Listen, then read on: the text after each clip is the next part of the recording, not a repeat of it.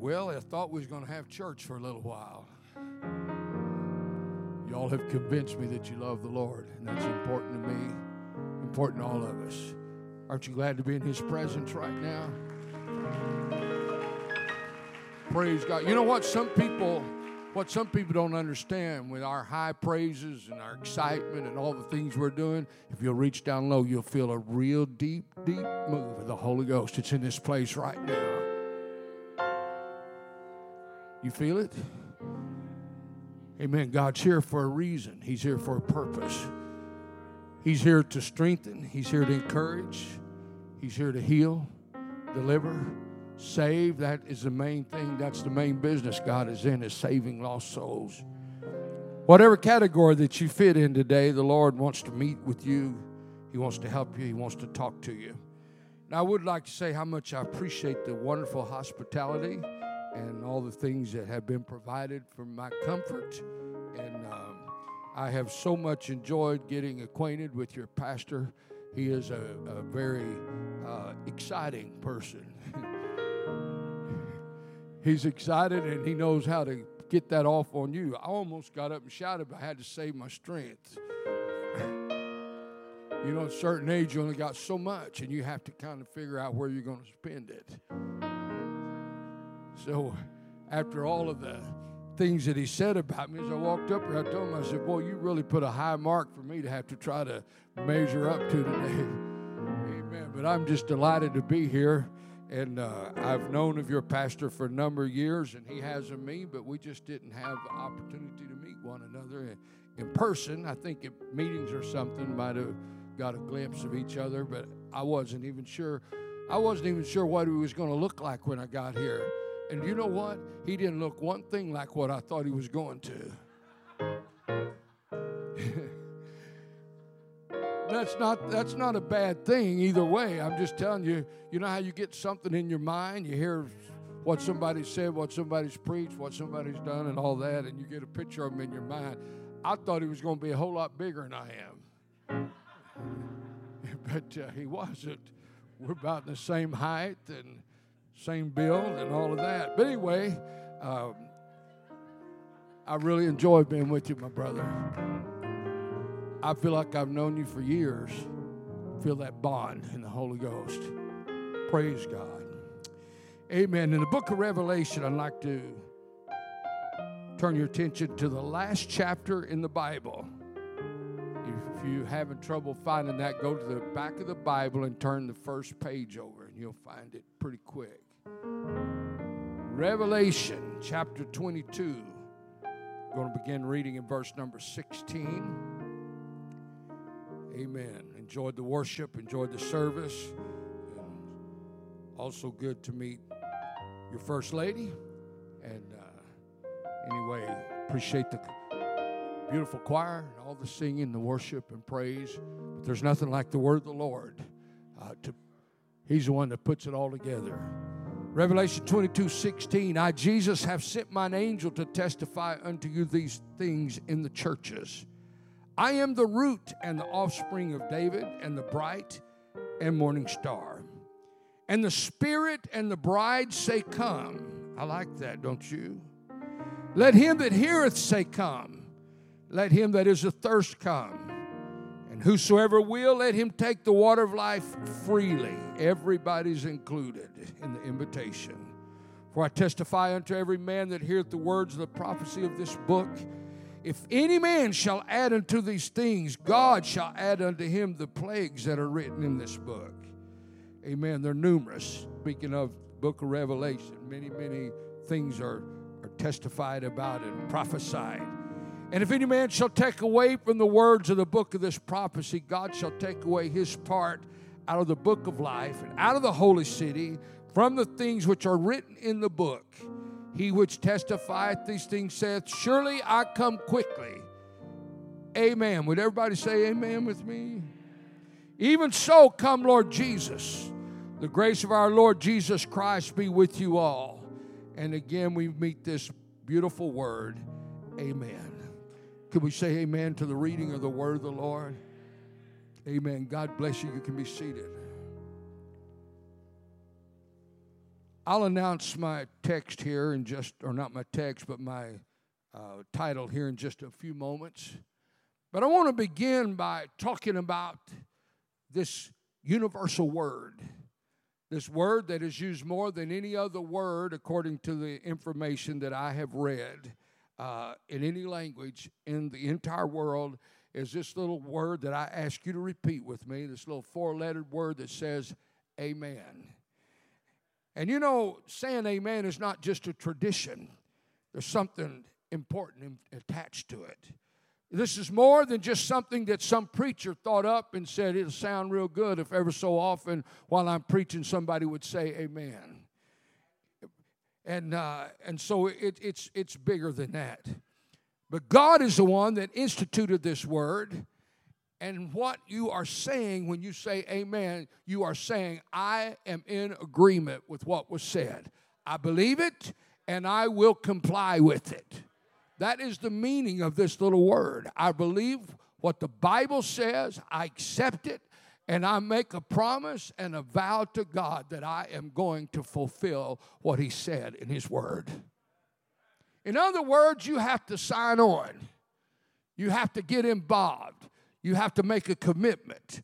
You have to make an agreement with yourself and with God, and you probably might as well include the devil while you're at it.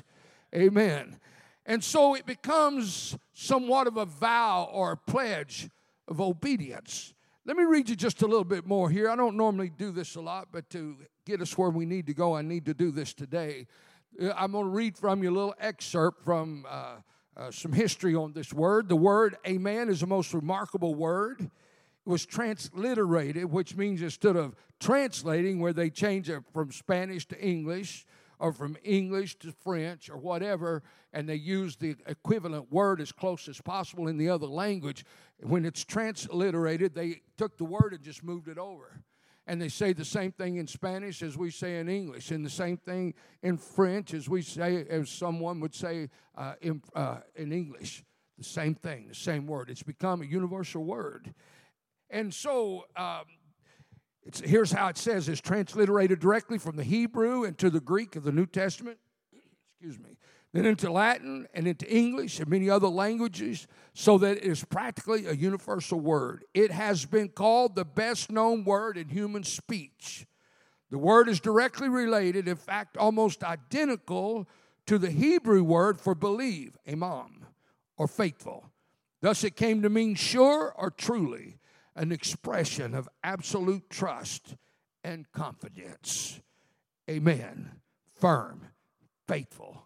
If it's put at the beginning of a discourse, it means surely, truly, or of a truth.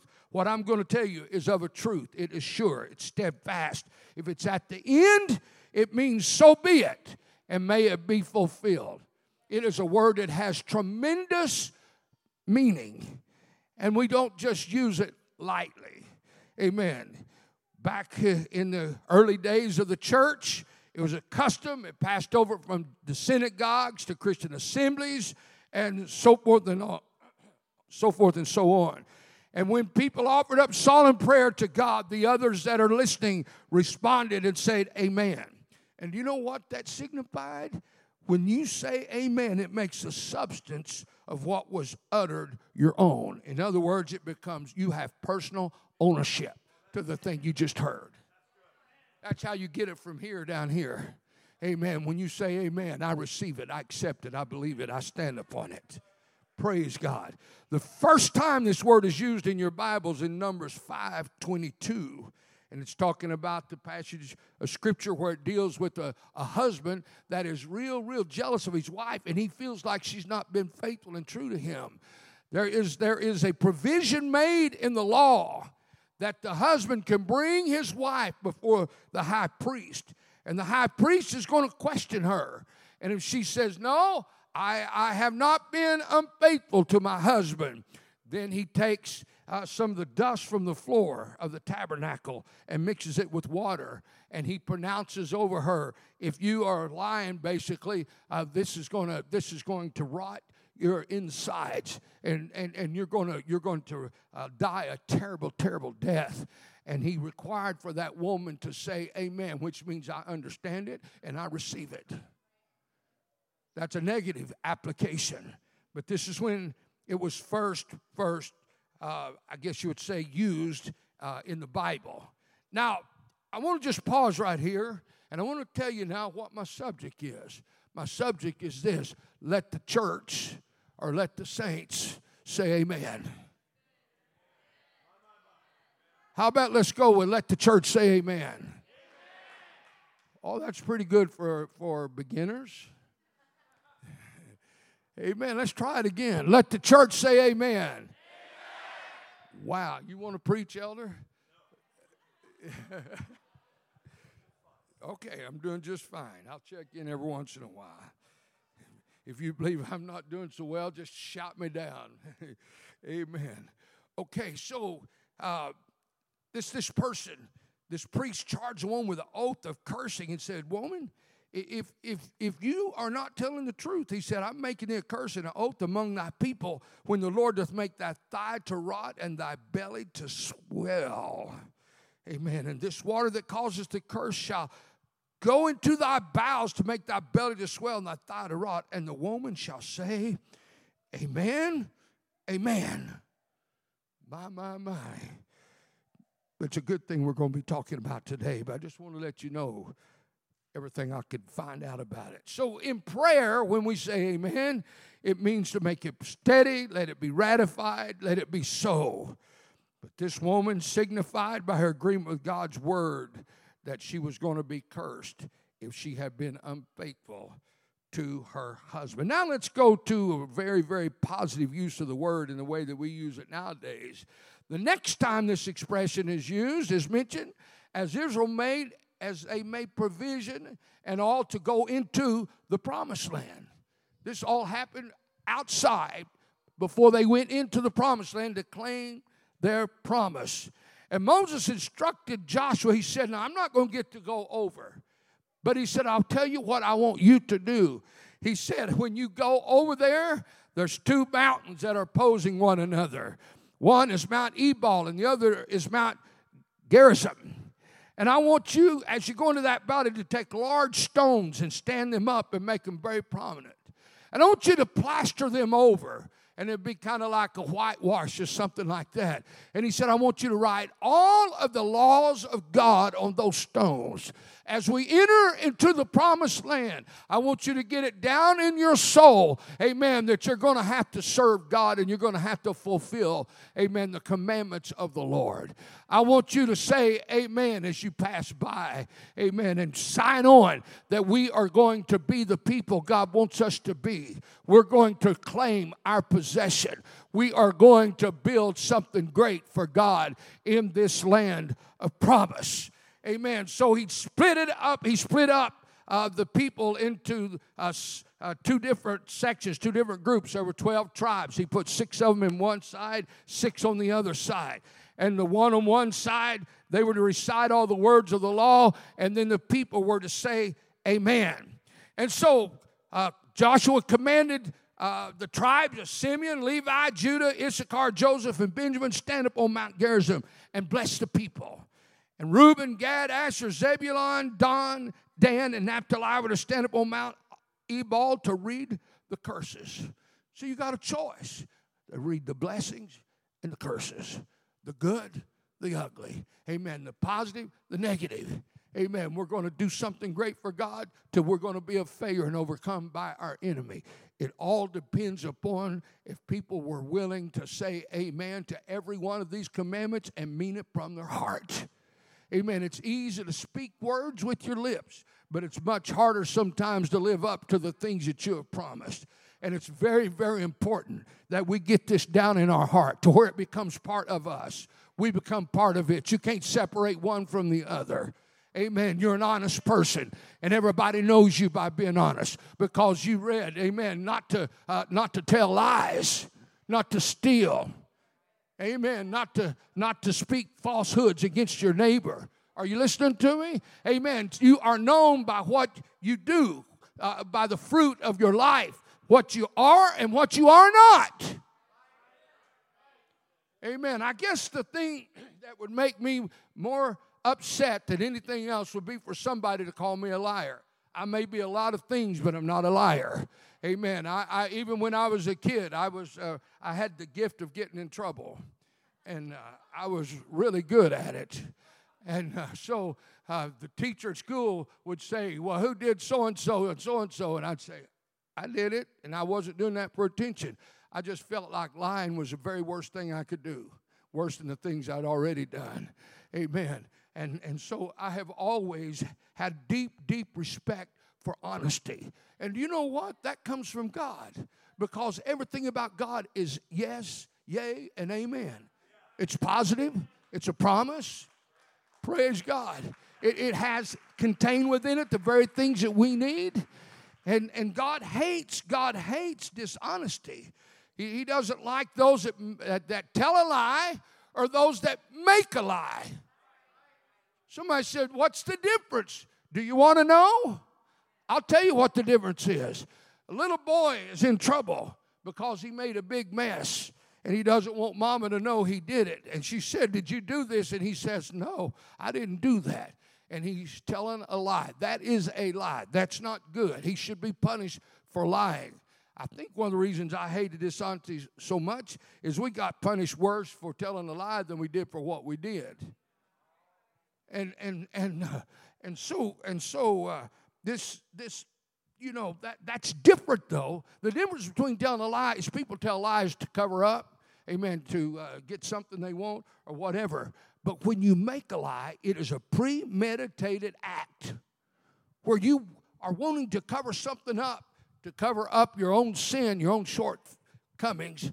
And what you do is you manipulate things until the person believes what you want them to believe, but you never did say it. Because when you tell a lie, sooner or later somebody's going to be able to validate that you're a big liar.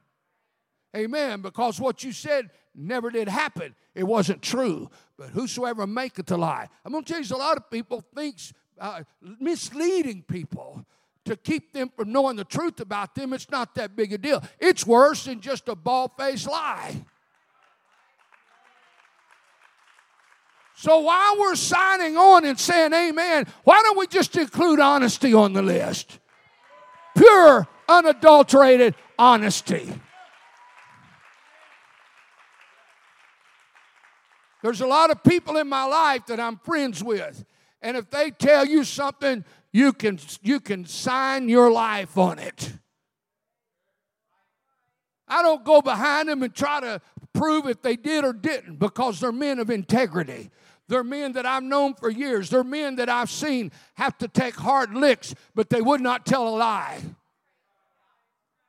Praise God. Have you ever said something about somebody, they found out and they ask you if you said it?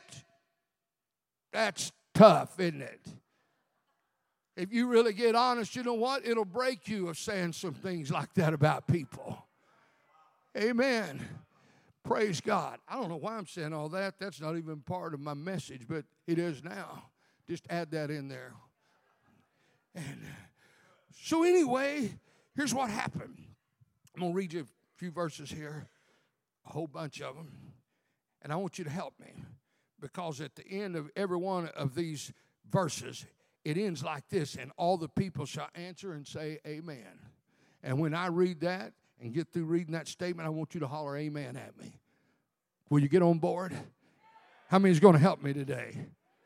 Amen. I feel like God's going to do something here for us before we get through today. Deuteronomy 27, verse number 14. Deuteronomy 27. Those of you in the, that's uh, running the overheads and all of that stuff, you're welcome to put that up on the board. I'm going to be going in order of these verses from 14 through 26. Deuteronomy 27 14, and the Levites shall speak and say unto all the men of Israel with a loud voice, Cursed be the man that maketh any graven or molten image, an abomination unto the Lord the work of the hands of the craftsman, and putteth it in a secret place. Are you ready? And all the people shall answer and say, Amen. Say it again. Let me say it first so you got your cue and then everybody say it together. All right, you did pretty good. Let's, let's, let's look at the next verse. Cursed be he that setteth light by his father or his mother. In other words, he doesn't honor his father and mother, which the law says to honor your father and mother. And all the people shall say, Amen. Very good. Cursed be he that removeth his neighbor's landmark. And all the people shall say, Amen. Cursed be he that maketh the blind to wander out of the way. And all the people shall say, Amen. Amen.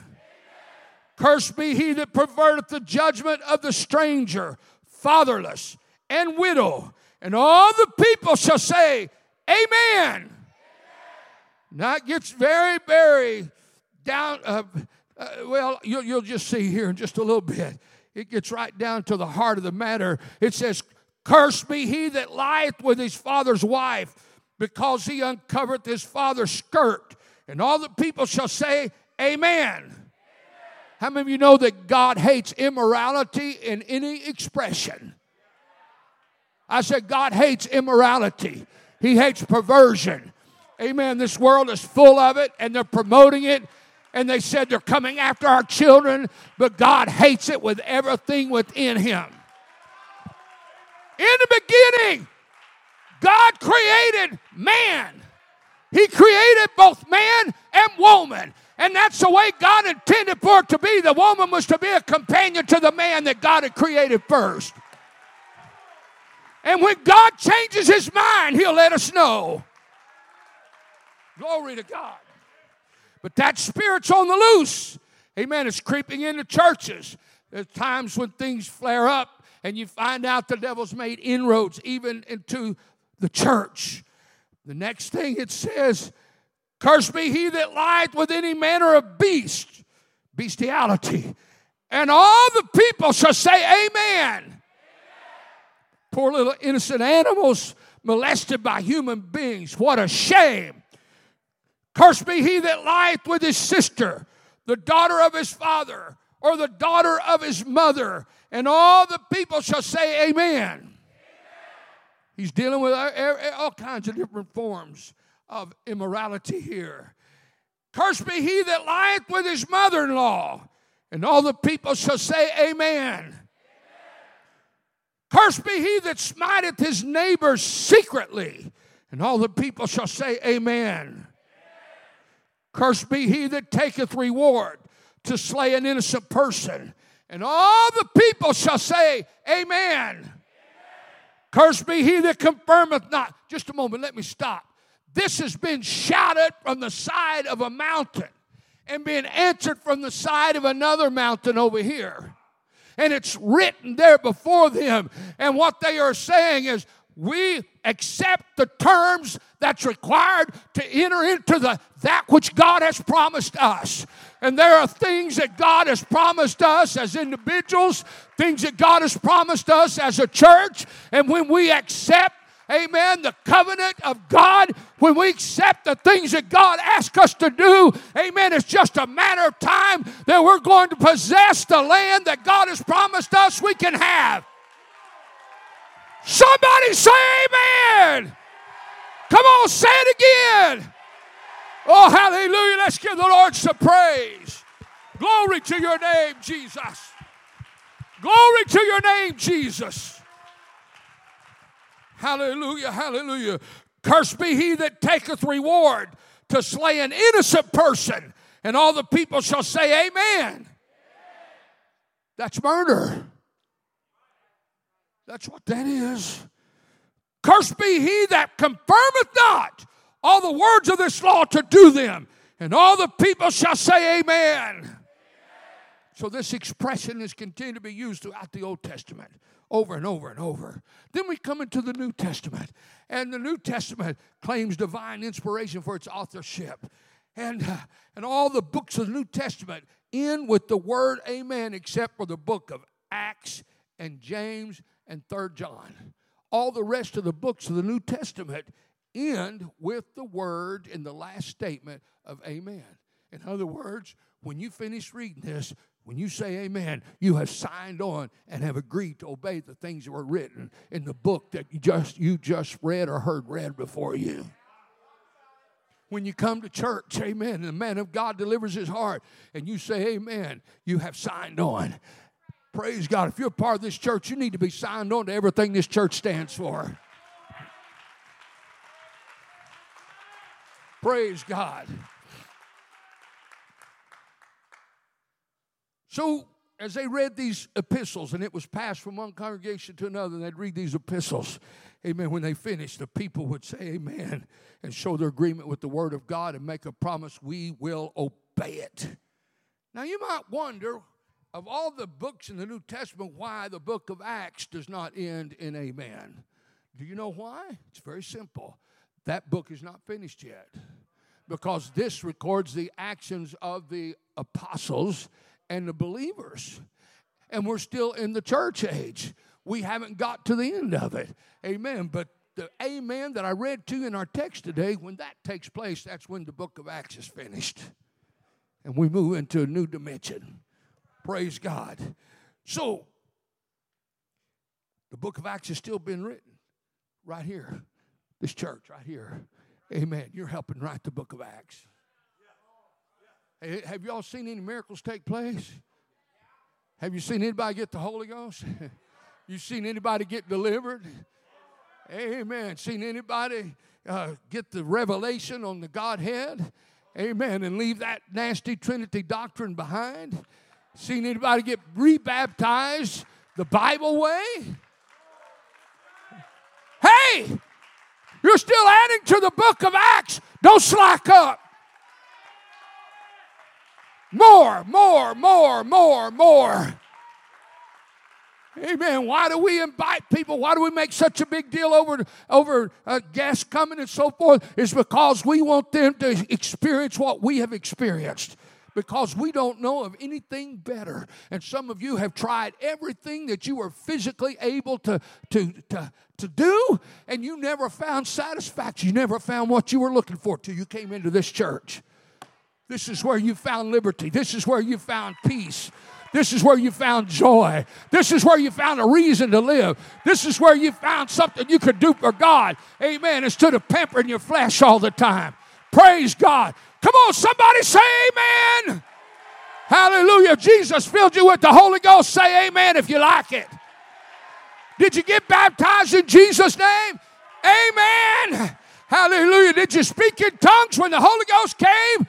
Amen. Did you tell somebody else about it before you went to bed?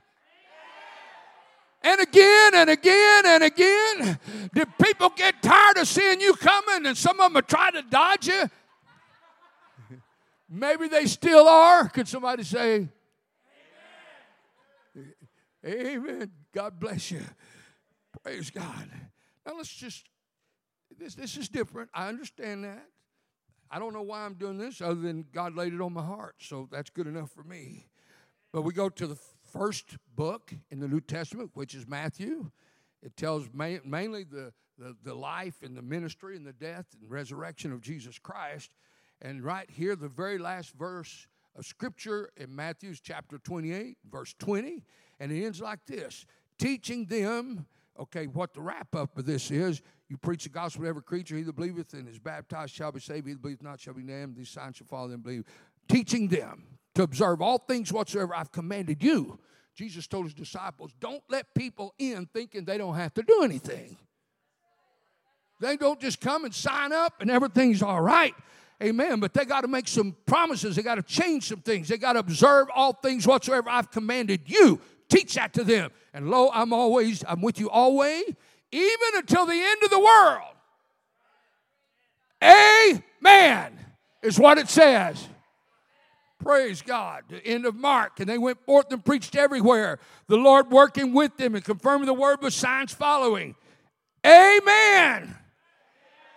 And we're continually in the temple, Luke 24 53, praising and blessing God. Come on, help me out. I'm gonna, I'm gonna let you take the lead this time. When I pause, I'm saving energy. I'm taking my breath while you all do the hollering for me. Is that fair enough? I want you to be as tired when we go home as I'll be. Amen. I'm going to give it all I got. You give it all you got, and we won't feel like fussing and fighting with anybody. We'll just be looking for the trough, something to eat. Praise God. And there are also many other things, John 21 25, which Jesus did. The which, if they should be written, everyone, listen to this. This is a great verse of scripture. I suppose that even the world itself could not contain the books that should be written. Can you imagine how many books that would be? And that's the end of it. So, Romans 16 27, first epistle that's uh, in order here, uh, written by Apostle Paul. 1627 uh, to God only wise be glory through Jesus Christ forever. 1 Corinthians 16 24, church at Corinth. My love be with you all in Christ Jesus. The grace of our Lord Jesus Christ, 2 Corinthians 13 14. And the love of God and the communion of the Holy Ghost be with you all. Galatians 6:18. All of these are the last verse of scripture in these books of the New Testament. Brethren, the grace of our Lord Jesus Christ be with your spirit. You're getting tired. You want me to quit just because you're tired? Come on, just, just another handful or two and we'll get to the end of this. Praise God. Philippians 4:23. The grace of our Lord Jesus Christ be with you all. Colossians 4:18, the salutation by the hand of me, Paul. Remember my bonds. Grace be with you. 1 Thessalonians 5:28, the grace of our Lord Jesus Christ be with you. 2 Thessalonians 3:18, the grace of our Lord Jesus Christ be with you all. 1 Timothy 6:21, which some professing, he's talking about the doctrine, have erred concerning the faith. Grace be with thee. Second Timothy 4:22 The Lord Jesus Christ be with thy spirit grace be with you Titus 3 and 5 All that are with me salute thee. Greet them that love us in the faith. Grace be with you all. The grace of our Lord Jesus Christ be with your spirit. Philemon Philemon 125 Hebrews 13 25, grace be with you all. First Peter 5 14, greet ye one another with the kiss of charity. Peace be with you all that are in Christ Jesus. Second Peter 3:18 but grow in grace and in the knowledge of our Lord and Savior Jesus Christ. Oh, listen to that. Listen to that. You're going to say amen here in just a little bit and say, I make that promise. Amen. I make that vow. I absolutely intend to grow in grace and knowledge of our Lord and Savior Jesus Christ. To him be glory both now and forever. Shout it with me. Amen. 1 John 5 21. Little children, keep yourselves from idols. Amen. Idols? I don't have any idols. If you have anything that comes between you and serving the Lord, you do. You got anything comes between you and being at church just because you didn't want to come? You got an idol, maybe several. Amen. All right, Second John 1 13, the children of thy elect sister greet thee. Jude 125, to the only God, wise God our Savior, be glory and majesty, dominion and power both now and ever. And now we come to the book of Revelation.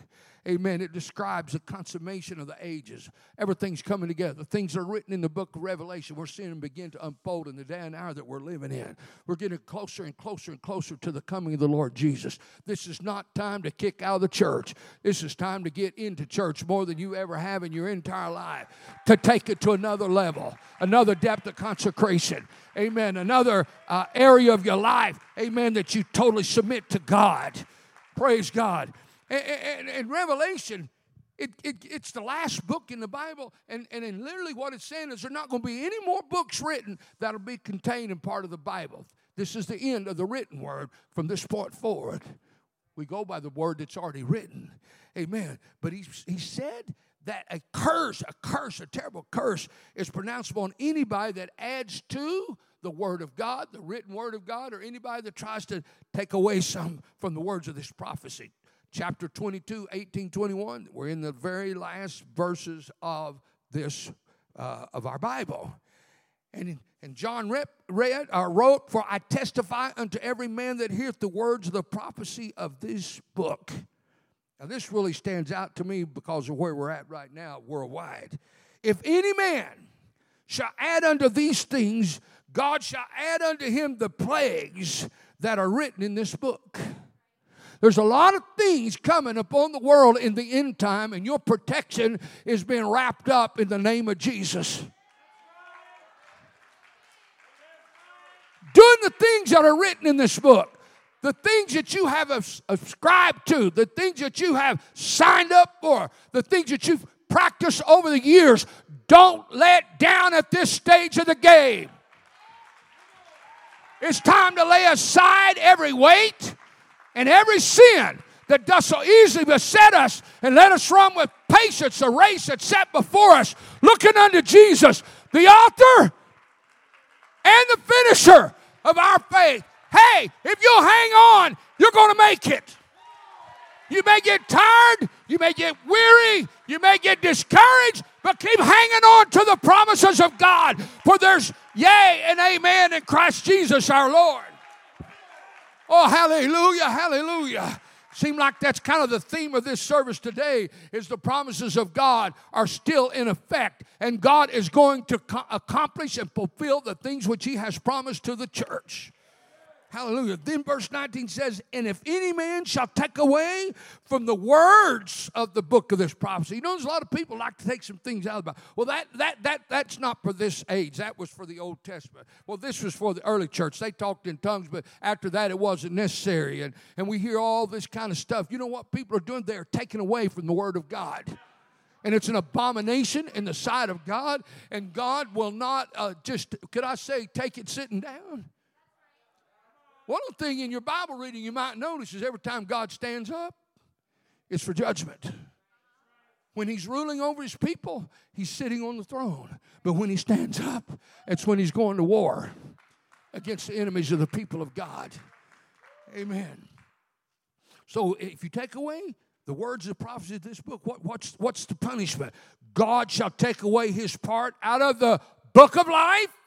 Your name's been removed. Somebody said, once saved, always saved. Not if you try to take things out of the Word of God. And you're going to, your part's taken out of the holy city, and the things, i.e., the promises which are written in this book. In other words, you have struck out, mister. You've reached a point above and beyond where God wants to fool with your foolishness any longer. Amen. And so the book of Revelation concludes like this He which testifieth these things saith, Surely I come quickly. Somebody help me out. Amen. Again. Which means, even so, come, Lord Jesus. Does anybody here today believe that Jesus is coming soon? When you hear some preacher say in the pulpit, Jesus is coming soon, does it make your heart leap for joy? Or does a feeling of dread and fear come over you? Amen. I'm going to tell you what it's going to take to be ready when the rapture of the church takes place. What it's going to take is you have to have said and lived by this. To be rapture ready, you must say amen to every single thing that's written in the word of the Lord. Are you listening? Amen. Is there anything you kind of uh, stumble over or back off from? Hey, it's time to embrace it. It's the Word of God. Love the Word of God. Love the commandments of God. All of them are given for our admonition, they're given to help us become what we need to be. Hey, He didn't give those commandments to help God to be God. But He gave us those commandments to help us to become more like God. Amen. The more we can follow the Word of God, the closer that we get to Him and the more like Jesus we become.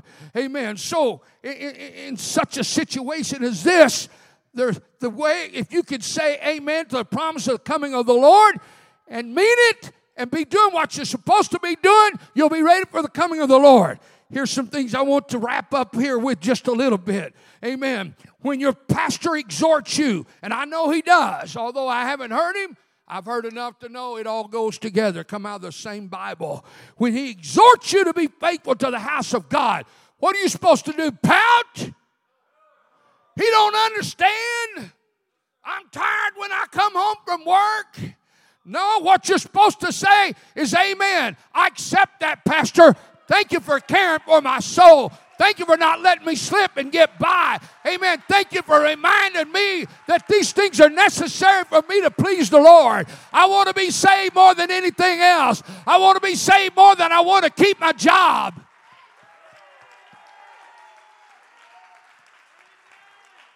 What do you say when he preaches? You got to be faithful with your tithe and offering.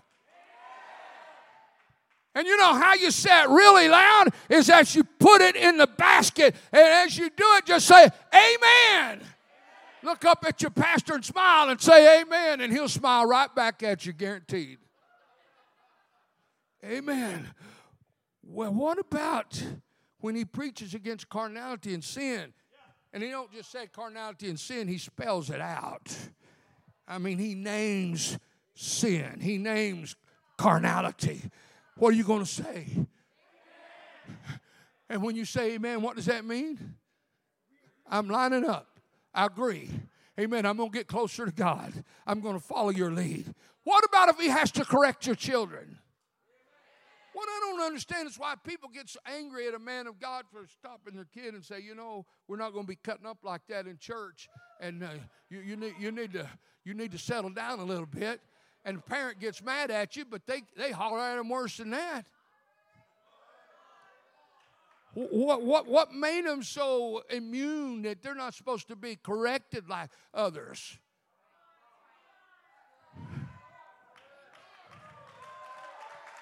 Let the church say amen. I have a number of saints in my church, so I get on to their kids that come to me and said, Thank you, Pastor. We appreciate you so much. Thank you for not letting our kids get by with acting crazy in the house of God.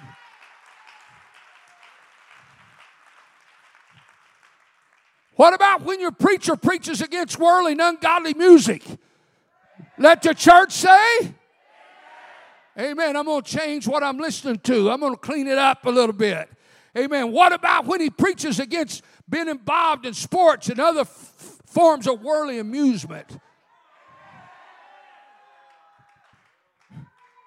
Man, you're going to go home and, and look at a ball game on your computer?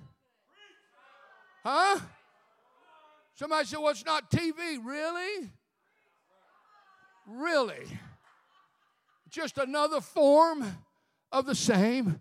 Hey, I'm going to tell you what, there's nothing on those places that's any good for a Christian.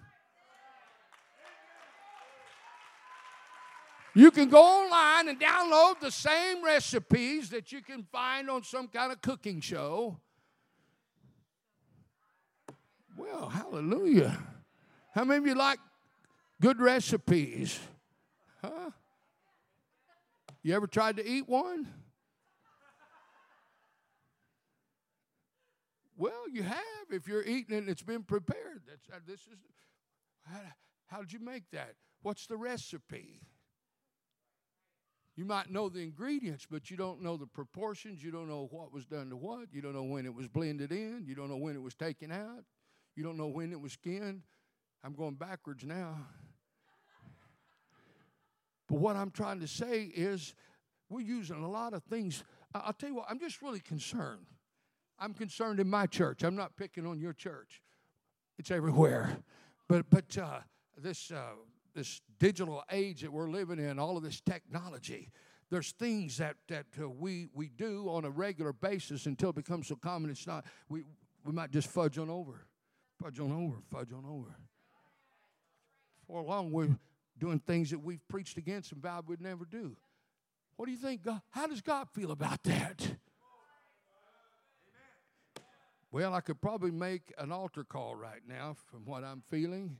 Y'all I appreciate you letting me know where you stand. I can feel it. I'm not trying to be a smart aleck, but I'm going to tell you what, it's something you need to think about and pray about. And I'm going to tell you, if there is a question in your mind, whether it's right or wrong, somebody said, I'm going to go ask the pastor. If you got the question, you don't need to ask the question. because you already know in your heart. God's already dealing with you, or you wouldn't be having that question. So when that question arises, just take care of it. If you want to say something to the pastor, go tell him, hey, I wondered if such and such was right or wrong, and I thought about talking to you, and I thought, well, you know what? It must be wrong, or I wouldn't be thinking this way. So I just want you to know I quit doing it. I'm not going back to it. And thank you for being my pastor. Amen. Hallelujah. Come on, give the Lord some praise right now. Hallelujah, hallelujah, hallelujah. I know you come out of the world, you've lived a certain way for many, many years. Over the last few years, I've baptized people all the way to 90 years of age. It's been amazing. I have baptized several people that were on their, uh, as we would say, on their last legs. They just didn't have much time left. And I got to bury them within a year or two years. But you know what? They were ready to meet God ready to meet God. But you know, when you've got a lifetime of habits, sometimes it's it's difficult. It's difficult to change. It's difficult to see what's wrong with that. Amen. And and people come out of the world, let's say they're 40 years old, 50 years old, 60 years old, or whatever, 15, whatever. But anyway, you know, they they they have certain hairstyles and ways they want it cut and fixed and this, that, and the other, and they cannot see what's wrong with cutting the hair. The reason it's wrong is because the Bible says that God gave your hair to you for a, covering, and, and, and that's your glory. And, and uh, women with long hair that take care of it, it's a beautiful uh, ornament for them. It's, it's just part of what a woman's supposed to look like. And on the other hand, God said that it's, it's a disgrace, it's a shame for a man to have long hair. Well, I like long hair. Okay, so you like long hair. Jesus doesn't. Who wins?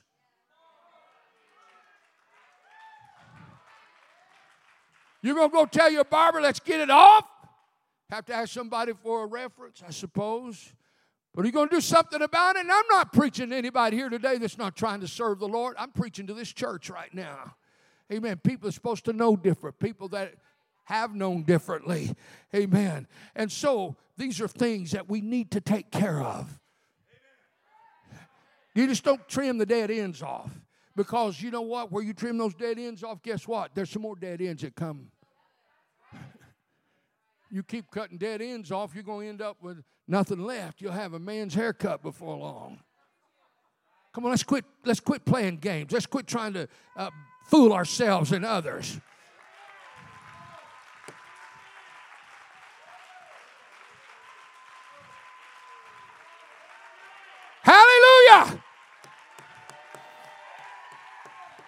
Oh, yes, Lord. Somebody say, Yes, Lord. Come on, let's surrender to God. Let's give it all to Jesus. Praise God. When the pastor preaches against jewelry, don't take it off your, your ears or your fingers and put it on your dress.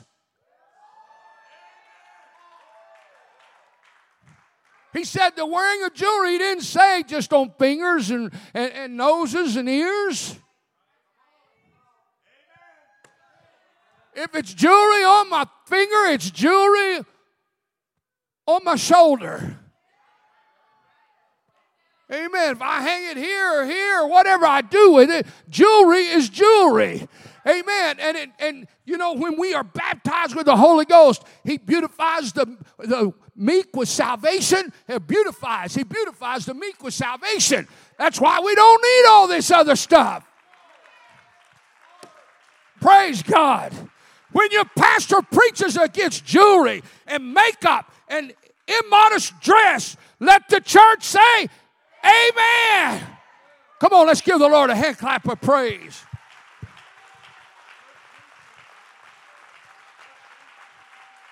When your pastor preaches against TV and Hollywood movies and so forth and so on, let the church say amen. Come on, it's time to get excited about living right. It's time to get excited about the coming of the Lord. It's time to get tuned up, cleaned up, Amen. And stay prayed up because no man knoweth the day or the hour when Jesus is going to split the eastern sky and return for his saints. Last but certainly not least, when your pastor reproves you for lukewarmness and unconcern, it's time to hit the altar and say, Amen. There's people here today, I'm sure, that could uh, use a little time of prayer trying to get past lukewarmness that you've allowed to, uh, to slip into your life. Amen. Would you stand with me tonight, this afternoon? He that which testifieth these things saith, Surely I come quickly. Amen. The one that's coming back said, Surely I come quickly. Even so, come, Lord Jesus. Praise God. When you say amen, can I have a little help with music, please? I'm closing. I'm closing in two or three minutes. When you say amen at the conclusion of the book of Revelation, you know what you're saying? I agree with everything that's written in the Word of God from Genesis 1 and 1 all the way to the end of Revelation. If I was you, I'd just start hollering amen. I want to make sure God hears me. I want to make sure He knows that I intend to be saved, whatever it takes. I agree with everything written in the Word of God, and I will live by it. When Jesus said, Surely I come quickly, amen, you're saying, Even so, come, Lord Jesus. Listen to this last two statements. If you can say amen to everything that is written in God's Word, if you can say amen to everything that is preached over this pulpit, Brother Howard, what do you know about what's preached here? About what I feel and what I see and what I know. Amen. And if you will live everything that this man of God preaches over this pulpit and everything that's written in the Word of God, you will make it in the rapture with no doubt. Nothing to fear. Somebody down the road a little bit may say, well, our pastor doesn't think that's important. He doesn't make an issue out of that. Instead of feeling like, well, I wish our pastor was that way, you need to be saying, I'm so thankful that our pastor, amen, preaches against the things of the world. Do you love your man of God? I said, Do you love your man of God? Obey them that have the rule over you. For they watch for your souls as they that must give an account, that they might do it with joy and not with grief, for that is unprofitable to you. If the Lord was to call all of us home right now, and your pastor standing before the Lord, and he begins to bring each one of you by one at a time. Are you one of those your man of God could say, They're a wonderful saint, so dependable, so honest, so fervent, amen, so consistent? Are you going to be one of those And he says, Well, you know, they're good folks, but they, they had some things I've tried to help them with for 15 years. And uh, I ask you, Lord, to have mercy on them. I don't want to see them lost. What kind of a position would your life put your pastor in right now if he was having to answer to the Lord today about your soul? Something to think about, isn't it? Let me ask you something else. I preach primarily to the church here today, but you know what? Every bit of this applies to every one of us. And if you're here today, it tells me one thing that in some measure or another, that God is dealing with you and is pulling on the strings of your heart, and you're in a search, you're on a mission to find something better than what you have and to experience something that will really satisfy you and will really make your life worth living. There are some here today, and you know that you have thought many times about taking your life. In fact, it might be forefront in your mind today. I've known of people to come to church, a one God Jesus name church, and leave and go out and commit suicide because for some reason or another, either they didn't hear or see what they needed to hear or feel or whatever, or they did and they rejected it. But that was their last.